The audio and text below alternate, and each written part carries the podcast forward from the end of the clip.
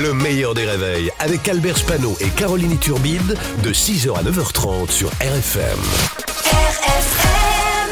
Limité à 80 avec Pascal Atenza sur RFM. Bonjour Pascal. Bonjour Albert, bonjour Caroline. Coucou Pascal Atenza. Alors on va commencer aujourd'hui par une nouvelle mise en examen de Nicolas Sarkozy. Oui, et je voudrais dire merci à Nicolas Sarkozy, hein, avec l'actualité très difficile de ce week-end. Heureusement, hein, il y a Nicolas Sarkozy pour nous changer les idées.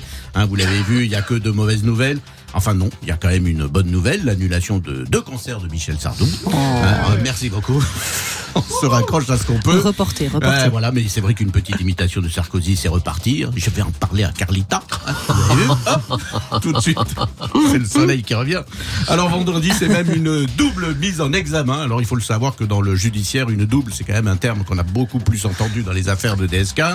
Alors, on, alors on ne compte plus le nombre de mises en examen. Le dossier de Nicolas Sarkozy est énorme et Thomas Pesquet nous l'avait dit. euh, Depuis l'espace, on voit trois choses la muraille de Chine, les pyramides de Gizeh et le dossier judiciaire de Nicolas Sarkozy. C'est dire.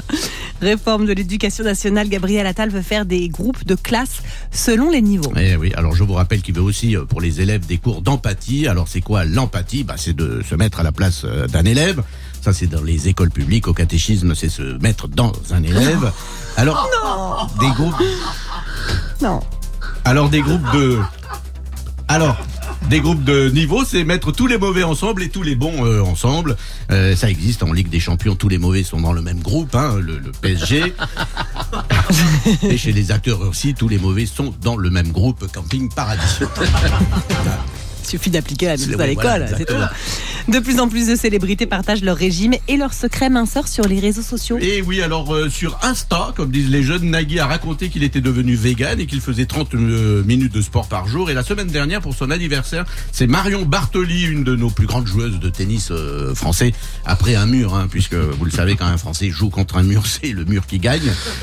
Et son témoignage est très important parce que vous le savez, elle a eu beaucoup de problèmes de poids et sur Instagram, elle a dit sans complexe euh, que c'est une épicurienne et qu'elle aimait la bonne bouffe. Et c'est pour ça d'ailleurs qu'elle a choisi euh, le tennis parce qu'on peut servir à la cuillère et qu'elle a toujours voulu gagner Roland Garros parce qu'à la fin tu gagnes un saladier. Voilà, bravo. Merci. Bravo Pascal, Pascal Atenza sur RFM tous les matins à 8h15, le replay en vidéo sur le Facebook du meilleur des réveils et également en podcast aussi sur rfm.fr. Le meilleur des réveils, c'est seulement sur RFM. RFM